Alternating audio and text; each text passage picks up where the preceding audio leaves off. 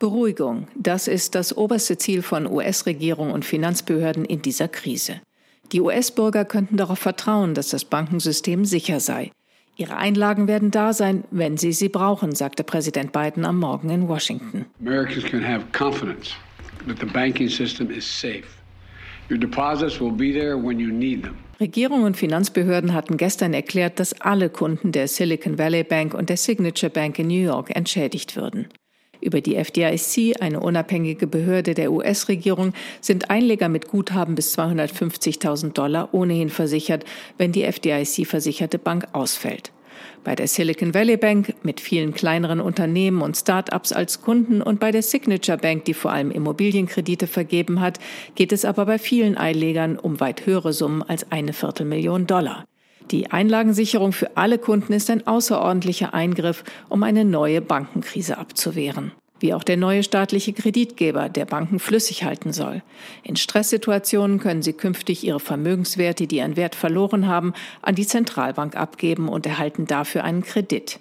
Es gehe darum, die Kunden zu schützen, betonte der US-Präsident.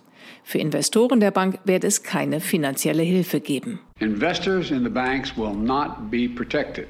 Investoren gingen wissentlich ein Risiko ein und wenn sich ein Risiko nicht auszahle, dann verlören Anleger ihr Geld. So funktioniere der Kapitalismus. Der US-Präsident kündigte auch an, dass das Management der betroffenen Banken seine Jobs verliere. Mehrfach hob Biden hervor, dass die Verluste der Bank nicht vom Steuerzahler getragen würden. No losses will be borne by the taxpayers. US-Regierung und Behörden sind sehr darauf bedacht, dass die Ankündigung nicht als Bailout der Banken angesehen wird, denn dies kommt bei fast allen US-Wählern schlecht an. Die populistischen Teile der republikanischen Opposition kritisieren die Regierung bereits entsprechend. Tatsächlich werden die Einleger nicht an den Kosten der Abwicklung beteiligt.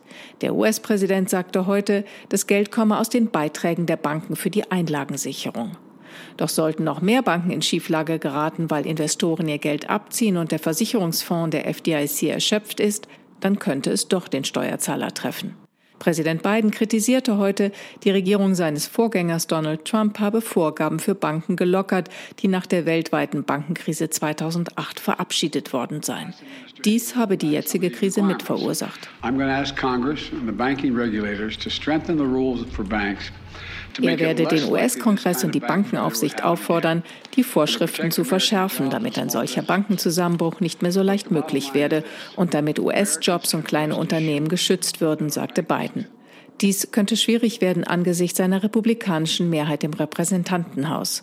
Republikanische Kongressmitglieder forderten eine Beruhigung der Märkte, sie stehen aber staatlichen Eingriffen kritisch gegenüber.